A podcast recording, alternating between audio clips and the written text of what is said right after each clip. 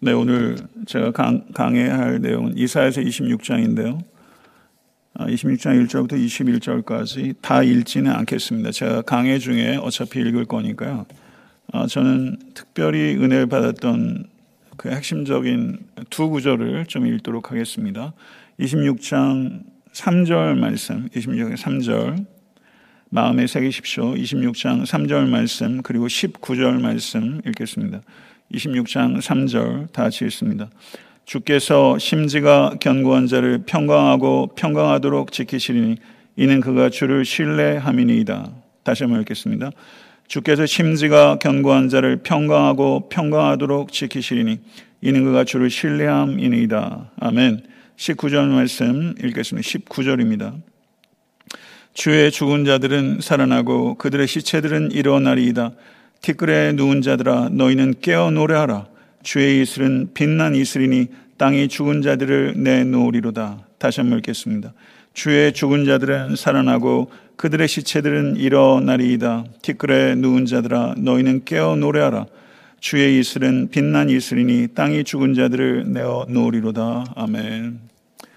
예, 이사야서는 시입니다 시. 예, 탁월한 시입니다 히브리 문학의 정수라고 할 수 있는데 26장을 보면서 시를 이해하는 게 참 어렵지만 시가 가지고 있는 힘이 있습니다. 네, 그걸 저는 여실히 느꼈고요. 네, 오늘 설교의 제목을 한번 저를 한번 따라해 보시겠어요? 설교의 제목을 외우세요. 주의 이슬이 땅에 티끌에 내릴 때 아름답지 않습니까? 이사의 말을 그냥 차용한 거예요. 주의 이슬이 땅에 티끌에 내릴 때. 주의 이슬이 땅에 티끌에 내릴 때. 네. 이사야서 26장은 마지막 날, 여호와의 날, 그날 여러 가지로 표현됩니다. 마지막 종말의 때 하나님의 구원을 찬양하는 노래입니다. 이 노래의 구조에 대해서 학자들 간에 견해가 분분합니다. 이해하기가 결코 쉽지 않습니다. 예, 그렇지만 이해하기 쉽지 않다는 것에 대해서 낙심할 것이 아니라 더욱더 겸손하고 갈급한 심령이 돼서 이사야서 26장이란 진리의 협곡 안으로 우리가 들어가도록 하겠습니다. 예, 본문의 구조의 분석에 있어서 저는 알렉 모티어라는 학자의 분류를 따르고자 합니다. 알렉 모티어는 이사야서 26장을 chiastic structure 다시 말하면 교차 대구의 구조를 가지고 있는 본문으로 이해했습니다. 교차 대구는 A와 A-가 상응하고 B와 B-, C와 C-가 상응하면 가운데 D가 해석적인 big idea, main idea는 그 핵심에 있다. 이것이 chiastic structure예요. 아, 그래서 1절에서 4절은 평강 속에서의 안전함을 다루고 있다면 이에 상응하는 20절에서 21절은 진노로부터의 안전함을 다루고 있습니다. 5절에서 6절은 주의 대적들을 진토로 만들 것이다 라는 말씀이라면 이에 상응하는 16절, 19절은 주의 백성들을 진토로부터 일으키리라 라는 말씀입니다. 7절에서 9절은 여호와에 의해 평탄케 된 길에 대한 말씀이라면 이에 상응하는 12절에서 15절은 여호와께서 주시는 평강에 대한 말씀입니다. 그리고 11절과 10절과 11절이 26장 예언의 핵심입니다. 10절과 11절. 악인들의 돌이키지 않는 완악함을 말씀합니다. 악인들의 돌이키지 않는 완악함. 첫째 단락인 1절부터 4절은 평강 안에서의 안전함에 대한 말씀입니다. 1절은 이 세상의 흙과 돌로 만든 성이 우리에게 진정한 안전을 가져다 주는 것이 아니라 여호와 하나님만이 우리에게 진정한 안전을 가져다 준다고 노래합니다. 1절 말씀 그날의 유다 땅에서 이 노래를 부르리라 우리에게 견고한 성읍이 있으며 여호와께서 구원으로 성벽과 외벽으로 삼으시리로다. 24장에서 27장까지를 보게 되면 세상의 성읍과 여호와의 성읍이 분명하게 대조가 되고 있습니다. 이사야는 참된 안전의 근원은 자신을 의지하거나 세상의 동맹을 의지하는 데서 결코 찾을 수 없으며 참된 안전은 여호와께서 공급해 주시는 것을 기쁨으로 받을 때 얻을 수 있다고 선언합니다. 여호와 하나님만이 구원의 근원이요 구원의 능력이심을 믿으실 수 있게 되기를 바랍니다. 2절의 말씀은 이 견고한 성읍은 인간에 의해서 만들어진 성읍이 아니라 하나님에 의해서 은혜로 주어진 성읍이라고 강조합니다. 2절 말씀을 보시면 너희는 문들을 열고 신의를 지키는 의로운 나라가 들어오게 할지어다 라고 말합니다. 이 성읍은 이미 거기 있는 성읍입니다. 하나님의 백성들이 들어오기를 기다리는 성읍입니다. 이 성읍에 들어갈 수 있기 위한 의는 죄가 없는 완전함을 의미하는 것도 아니고 제의적 순결함을 의미하는 것도 아닙니다. 이스라엘의 문제는 제사가 없었던 것이 아닙니다. 이스라엘의 제사는 매우 뜨거웠습니다.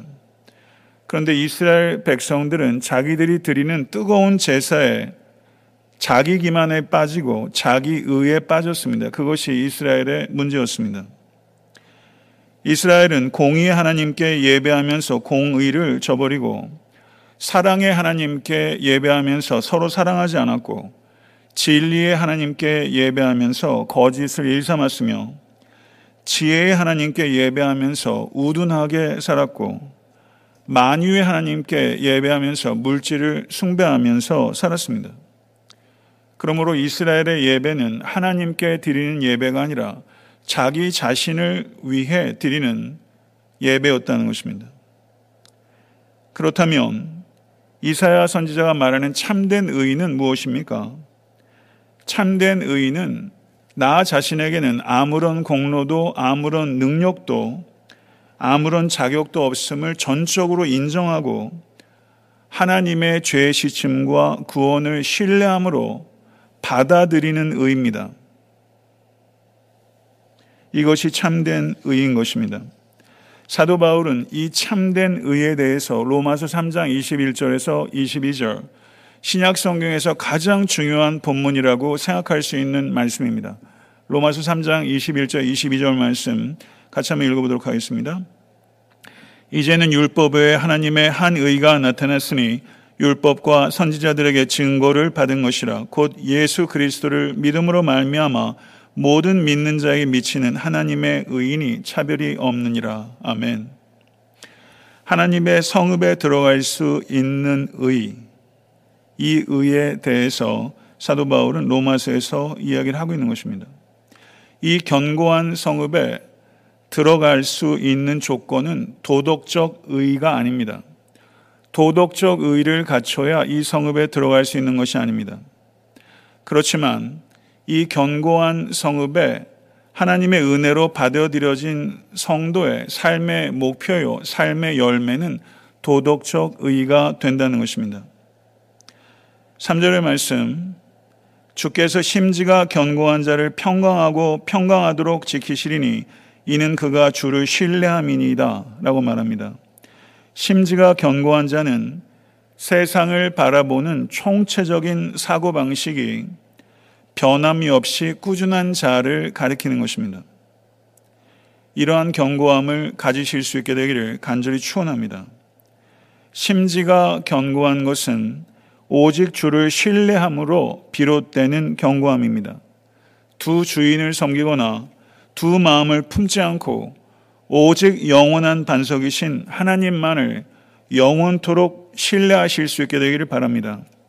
그럴 때 하나님께서 심지가 견고한 자에게 평강의 평강을 더하신다고 말씀합니다.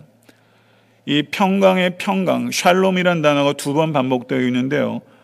많은 영어 번역에서는 이렇게 똑같은 단어가 반복될 때는 강조법이죠. 그래서 perfect peace라고 번역합니다.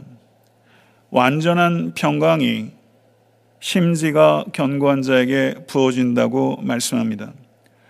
이 완전한 perfect peace 이것을 빌립보서 사장의 표현을 빌리자면 모든 지각에 뛰어난 하나님의 평강이라고 할 수 있을 것입니다.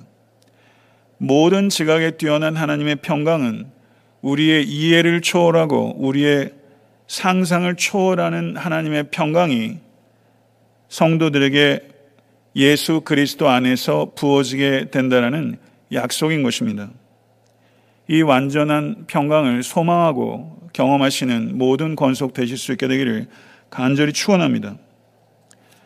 5절에서 6절의 말씀을 보게 되면 주의 대적들을 진토로 만들 것이다 라고 말씀합니다. 높은 데 거하는 자를 낮추시며 솟은 성을 헐어 땅에 엎으시되 진토에 미치게 하셨도다. 발이 그것을 밟으리니 곧 빈궁한 자의 발과 곰핍한 자의 걸음이로다.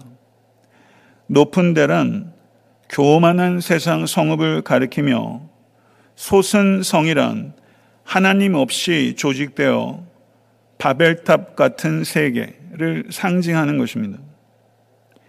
인간의 성읍을 의지하는 것이 얼마나 어리석고 허망한 것인지를 다시 한번 분명하게 말씀하고 있는 것입니다. 우뚝 솟은 성은 반드시 진토처럼 무너지게 될 것이고 그 성에 의해서 억압받은 백성들에 의해 그 진토가 밟히게 될 것이다라고 이사야는 이야기하고 있는 것입니다.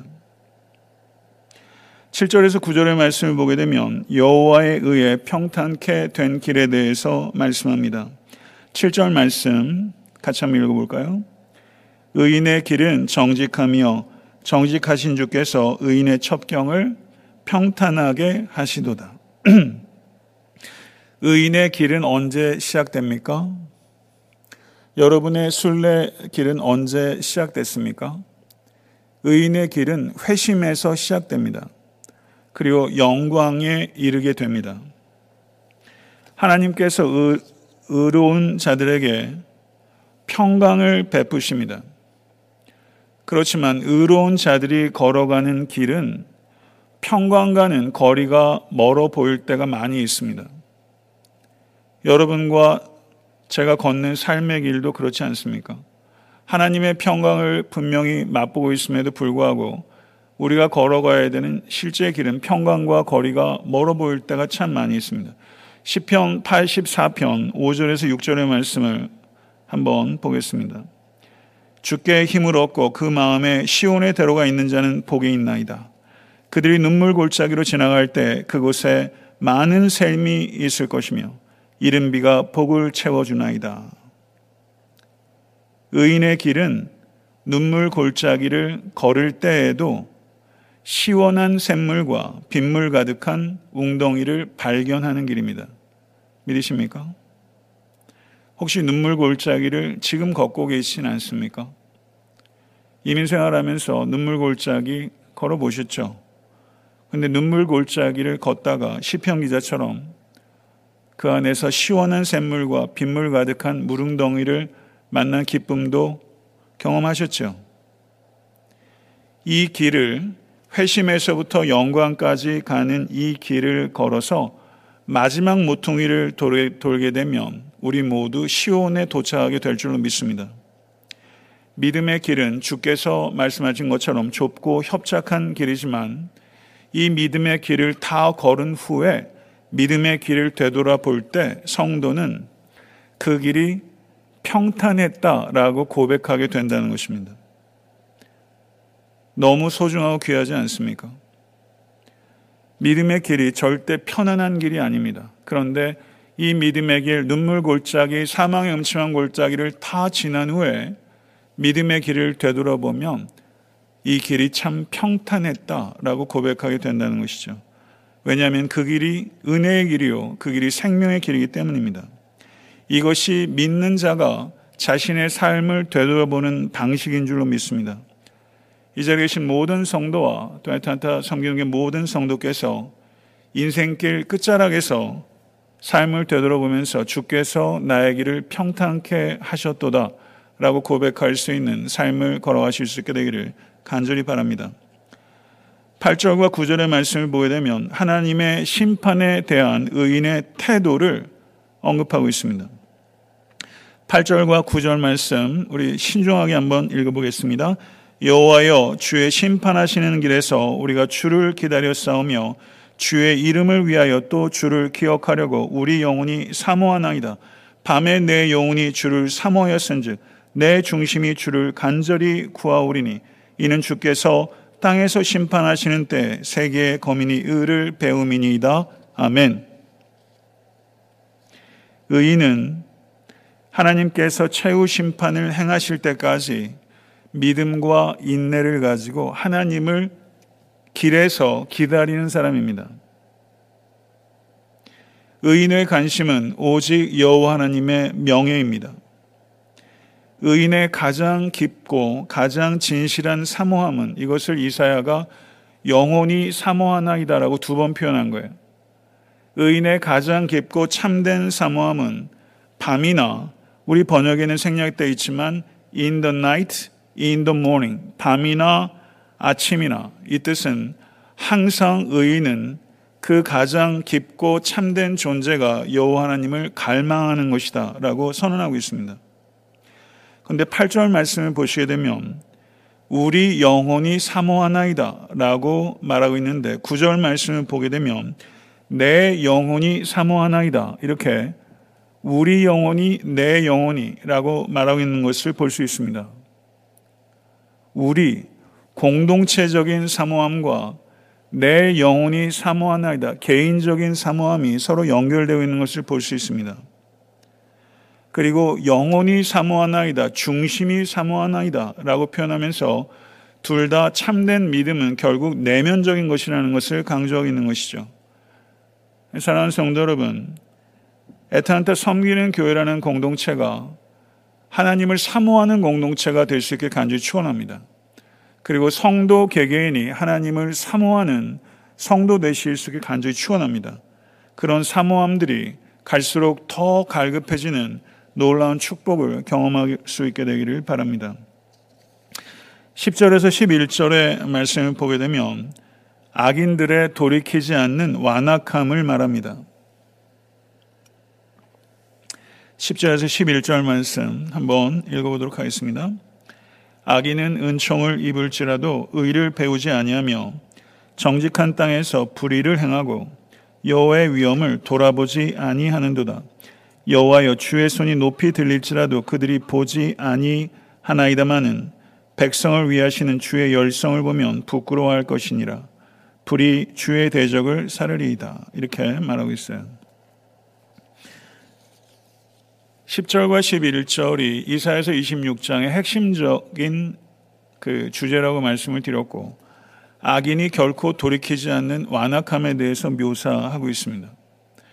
악인은 은총을 받아도 그리고 좋은 땅이라는 정직한 땅이라는 좋은 환경 안에 있어도 그리고 여호와께서 주의 손을 높이 들어올려서 여호와 하나님께서 역사하심을 통해서도 악인의 특징은 세 가지입니다.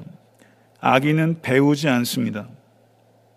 악인은 불의를 행합니다. 그리고 악인은 돌아보지 못합니다. 이것이 악인의 특징이에요. 악인은 배우지 않아요. 불의를 행해요. 그리고 보지 못해요.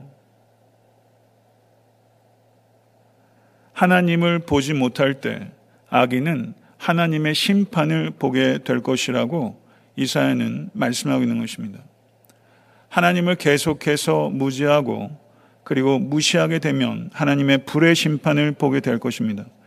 주의 백성과 주의 대적은 마지막 날에 명확하게 대조가 될 것이라고 이사야는 말합니다.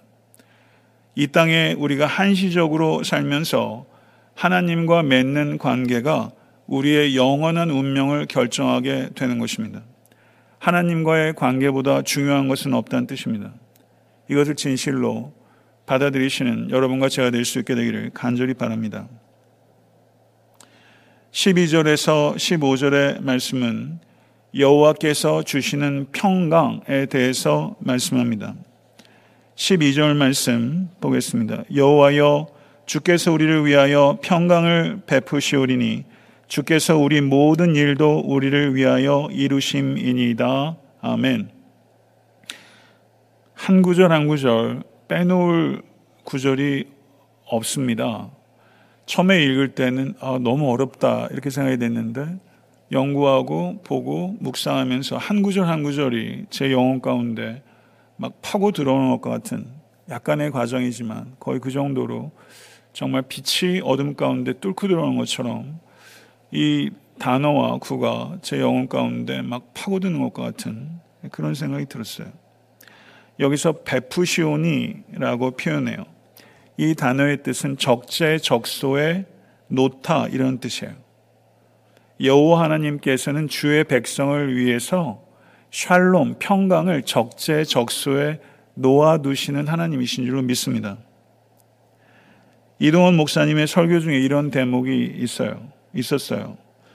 이동원 목사님이 일본으로 암 수술을 받으러 가는 재벌 총수를 만났답니다. 한국의 의학이 요즘이야 뭐 일본과 비교해도 뭐 충분한 정도의 의료진 수준이 있지만 이런 시절이 있었죠. 20분 정도 재벌 총수를 만나서 이동원 목사께서 조심스럽게 재벌 총수에게 회장님 평안하세요? 그랬더니 재벌 총수가 입에서 잊을 수 없는 말을 했다는 거예요. 목사님 평안이라니요. 나는 아침에 눈을 뜨면 초조하고 불안하오. 이렇게 대답하더라는 것입니다. 재벌 총수는 하나님께서 적재적소에 베풀어 주시는 평강을 알지도 못하고 경험해 보지도 못한 사람이죠. 사랑하는 성도 여러분, 오늘 이 예배를 통해서 하나님의 평강을 진실로 충만하게 경험하시는 우리 모두가 될 수 있게 되 간절히 축원합니다. 제가 예전에도 소개한 문구 같은데요. 이런 문구가 있습니다. Peace is not the absence of storms, but God's presence in the midst of the storm. 이 말은 평강은 폭풍의 부재가 아니라 하나님의 임재입니다. 폭풍 가운데 있는 하나님의 임재가 평강입니다. 이렇게 말했어요. 하나님의 프레젠스가 있는 곳에서 우리는 진정한 평강을 누리게 될 줄로 믿습니다. 오늘 예배를 통해서도 하나님의 임재를 찾아내시는 여러분과 제가 될 수 있게 되기를 바랍니다. 우리 모든 일도 우리를 위하여 이루심이니이다. 믿으십니까? 우리 모든 일도 우리를 위하여 이루신 일이다. 나의 모든 소유도, 나의 은사도, 나의 나됨도, 나의 거룩도, 나의 구원도, 나의 사역도, 나의 소명도, 모든 것들이 하나님의 은혜요, 하나님께서 하신 일인 줄로 믿습니다. 그렇기 때문에 참된 하나님의 자녀는 내가 한다라는 교만도 없으며 내가 할 것이 없다라는 게으름도 없습니다. 교만과 게으름이라는 양극단을 버리시고 나의 모든 것이 하나님께서 하신 결과라는 것을 진실로 받아들이시는 겸손하고 담대한 성도 되실 수 있게 되기를 바랍니다. 13절에서 15절을 보게 되면 오직 주 여호와 하나님만이 주인이시라고 고백합니다. 13절 15절 말씀 우리 같이 한번 읽어보겠습니다. 여호와 우리 하나님이시여 주 외에 다른 주들이 우리를 관할하였사오나 우리가 주만 의지하고 주의 이름을 부르리이다. 그들은 죽었은즉 다시 살지 못하겠고 사망하였은즉 일어나지 못할 것이니 이는 주께서 벌하여 그들을 멸하사 그의 모든 기억을 없이 하셨음이니이다. 여호와여 주께서 이 나라를 더 크게 하셨고 이 나라를 더 크게 하셨나이다. 스스로 영광을 얻으시고 이 땅의 모든 경계를 확장하셨나이다. 여기서 관할하다라는 단어가 눈에 띄는데요. 이스라엘을 관할하는 여러 주인들이 있었어요. 오래 전에는 애굽이 이스라엘을 관할했죠. 그렇죠. 그 다음에는 사사기에는 팔레스타인의 여러 나라들이 관할했고, 그리고 아수르, 바벨론, 페르시아, 로마, 지속적으로 이스라엘을 관할하는 여러 주인들이 있었어요. 여기서 관할하다라는 단어는 우리가 어감으로 느낄 수 있는 것처럼 아주 세세한 부분까지 통제하는 것, 그것이 관할하는 거예요. 억압적인 다스림을 하는 주인이 이스라엘에게 있었다는 것입니다. 그렇지만 하나님의 참된 백성은 오직 하나님만이 주인임을 고백합니다. 이스라엘은 주인 행세를 하는 자들에 의해서 말살 당하기는 커녕 주인 행세를 하는 자들이 말살 당합니다. 그들은 죽고 일어서지 못하고 기억에서 사라진다라고 이사야 선지자는 이야기하고 있습니다. 16절에서 19절을 보게 되면 주의 백성을 진토에서 일으키실 것이다 라고 말합니다. 19절 말씀 한번 읽어보겠습니다. 19절. 주의 죽은 자들은 살아나고 그들의 시체들은 일어나리이다. 티끌에 누운 자들아 너희는 깨어 노래하라. 주의 이슬은 빛난 이슬이니 땅이 죽은 자를 내어 놓으리로다. 아멘. 이 구절은 구약 성경에서 발견할 수 있는 부활에 대한 가장 명백한 신앙을 고백하고 있는 매우 중요한 말씀입니다. 여호와 하나님께서는 높아진 것들을 끌어내려서 진토가 되게 하시고 자기 백성들은 진토에서 일으키신다고 말씀합니다. 믿으십니까? 이것이 우리에게 얼마나 큰 위로가 됩니까? 하나님께서 높은 높아진 것을 끌어내리시고 소순성을 무너뜨리시고 진토로 만들 것이며 그리고 이스라엘 백성들은 진토에서 일으키신 하나님. 주의 대적들은 죽어서 다시 살지 못하지만 주의 백성들은 죽음에서 다시 일어나게 될 것이라고 여기 부활을 약속하고 있습니다. 죽은 주의 백성을 덮고 있는 땅의 티끌에 땅의 티끌에 주의 이슬이 내린다고 말씀합니다. 한번 생각, 상상을 해 보세요. 흙먼지가 뽀얗게 일어나는 땅의 티끌을 한번 생각해 보십시오. 거기에 주의 이슬이 내려요. 이슬이 내리면 마치 가뭄에 타들어가는 땅에 이슬이 내려서 초목이 소생하듯이 땅의 티끌에 주의 이슬이 내리게 되면 땅은 생명의 환호성을 일으키게 될 것이고 그 땅이 죽었던 주의 백성들을 토하게 될 것이다. 라고 시적 언어로 이 생명을 노래하고 있다는 사실입니다. 죽음에 대해서 생각하시며 살아오고 계십니까? 죽음에 대해서 묵상이 깊어질 수 있게 되기를 바랍니다. 제가 철학과 다닐 때 버트란 러셀의 서양 철학사라는 책을 텍스트로 쓴 적도 있는데요. 버트란 러셀이라고 저도 뭐 그 분의 철학에 대해서 조예가 깊진 않지만 영국의 최고의 지성 가운데 하나고 영국이 자랑하는 철학자입니다. 1872년에 태어나서 1970년에 죽었어요. 버트란 러셀이 묵상하는 죽음을 제가 말씀드리겠습니다. 밖에는 어둠이 깔렸으며 내가 죽을 때는 안으로도 어둠이 있을 것이다. 아무리 둘러봐도 장렬함도 광대함도 없으며 순간에 하찮은만이 있을 뿐이다. 그리고 그 다음에는 아무것도 없다. 순간의 하찮음으로 인생은 끝난다. 그리고 그 뒤에는 아무것도 없다. 이게 철학자의 죽음에 대한 결론이에요. 이에 반해서 19세기 루터교 신학자이자 목회자인 콜 브리치라는 목사는 콜브리치 목사는 1803년에 태어나서 1875년에 죽었습니다. 콜브리치가 죽음에 대한 이해를 어떻게 했는지 제가 여러분께 나누겠습니다. 내가 죽을 때, 그리고 어떤 사람이 나의 해골을 발견할 때, 내 해골은 여전히 그에게 다음과 같이 설교할 것이다. 내게 눈은 없지만 나는 그분을 본다. 비록 내게 입술은 없지만 나는 그분께 입 맞춘다. 내게 혀는 없지만 그분의 이름을 부르는 모든 사람과 함께 그분께 찬양의 노래를 부른다. 나는 딱딱한 해골이지만 그분의 사랑 안에서 온전히 부드러워지고 녹아진다. 내가 여기 묘지에 누워 비바람을 맞고 있지만 나는 거기 낙원에 있다. 모든 고난은 잊혀진다. 그분이 자신의 십자가를 지고 골고다로 가셨을 때 그분의 크신 사랑은 우리를 위해 이 일을 하셨다. 이게 콜브리치라는 목사의 죽음에 대한 묵상이에요. 저는 우리도 죽음에 대해서 나의 언어로 적어볼 필요가 있다고 생각합니다. 저는 콜브리치 목사님, 1803년에 태어나신 목사님께 죽음에 대한 그의 묵상을 읽으면서 참 깊은 감사를 느꼈어요. 제가 표현하고 싶은 것을 너무나 격조 있게 그리고 확신 있게 표현해 준 것에 대해서 좀 감사를 느껴요. 그런데 오늘 이사야서를 보면서 이사야서를 쓴 이사에 대해서는 뭐 말할 수 없는 감사를 느꼈어요.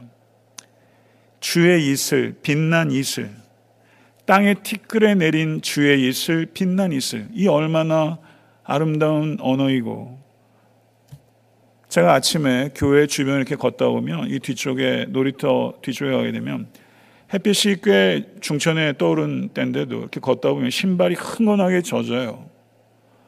아, 이렇게 맑고 따뜻한 햇볕이 있는 날도 이렇게 이슬이 이렇게 내리는구나. 11시 이때쯤 돼도 신발이 막 촉촉하게 젖을 정도로 이슬이 이런 거구나. 이런 걸 제가 많이 느낍니다. 성도 여러분, 이 얼마나 아름다운 표현인지 모르겠어요. 언젠가 우리도 무덤 속에 눕게 될 것입니다. 우리들의 해골에, 어떤 무서우세요? 우리들의 해골에, 콜브리츠의 말에 의하면, 우리들의 해골에 주의 이슬, 빛난 이슬이 내리게 될 것이고, 우리는 일어나게 될 거예요. 그때 우리는 눈은 없지만 내 눈은 하나님을 볼 것이며, 영광스럽지 않습니까? 그래서 이사야가 이렇게 말하잖아요. 저기에서 보세요.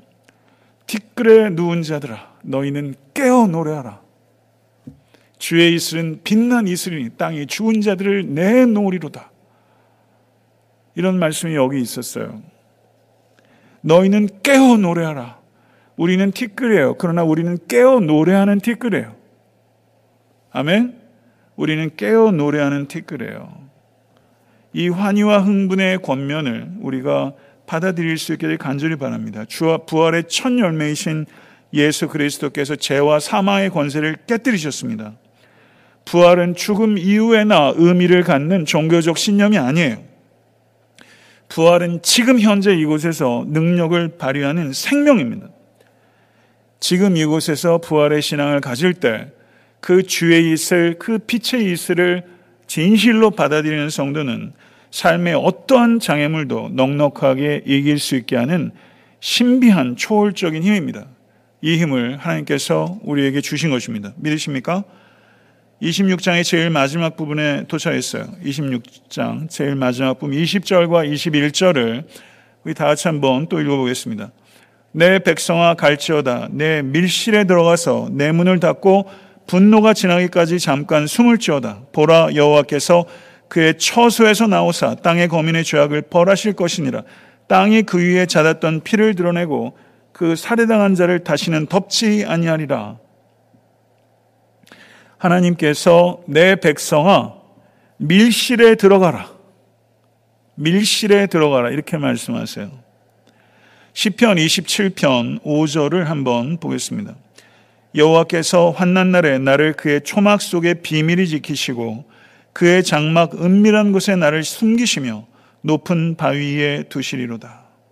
밀실과 초막이 지금 연결되고 있는 게 보이십니까? 환난 날에 하나님께서 보호하신다는 것을 약속하고 계세요.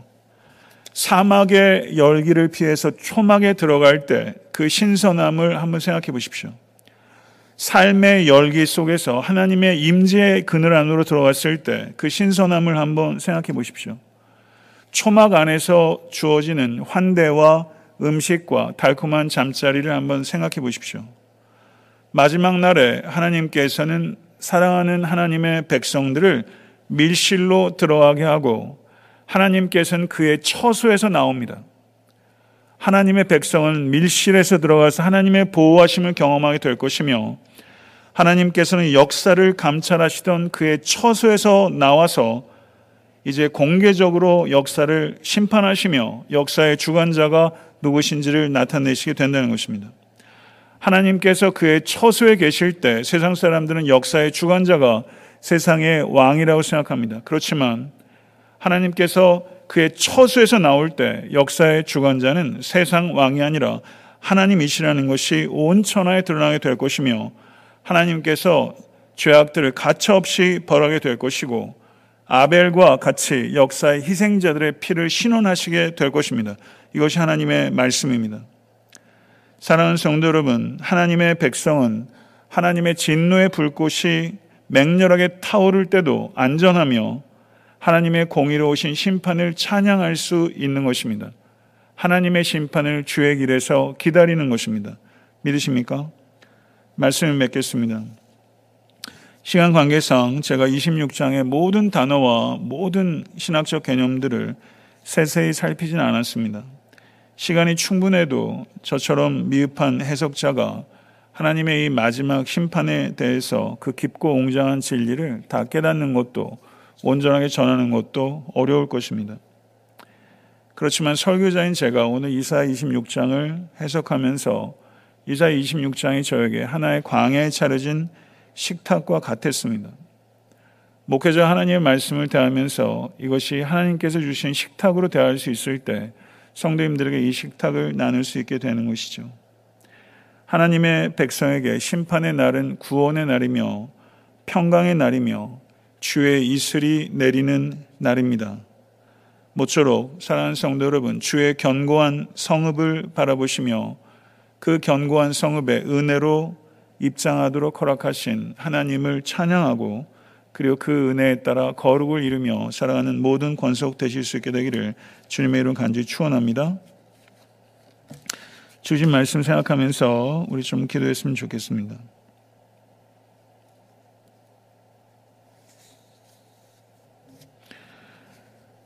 자기 기만과 자기 의와 자기 성취의 성읍을 쌓고 계시진 않습니까? 우리가 세상에 허물어질 성읍으로 피하는 것이 아니라 영원히 허물어지지 않는 견고한 성읍을 소망 가운데 바라며 나아갈 수 있게 되기를 바랍니다. 심지가 견고한 자가 되게 해 주시옵소서 라고 기도해야 할 것입니다. 눈물의 골짜기를 지나고 있을 때 이 골짜기를 지나게 되면 평탄했다고 고백할 수 있는 때가 반드시 이르게 될 것이라는 것을 우리는 믿어야 할 것입니다. 밤이나 낮이나 여호와를 영혼과 중심으로 사모하게 하소서. 땅의 티끌과 같은 내게 주의 이슬이 내리게 될 것을 소망 가운데 기다리며 매일매일의 삶 속에서 부활의 신앙으로 살게 해 주시옵소서. 제가 한 다섯 가지 정도 핵심적인 기도의 제목들을 제가 간추렸습니다. 우리 잠깐 주신 말씀 생각하면서 기도하도록 하겠습니다.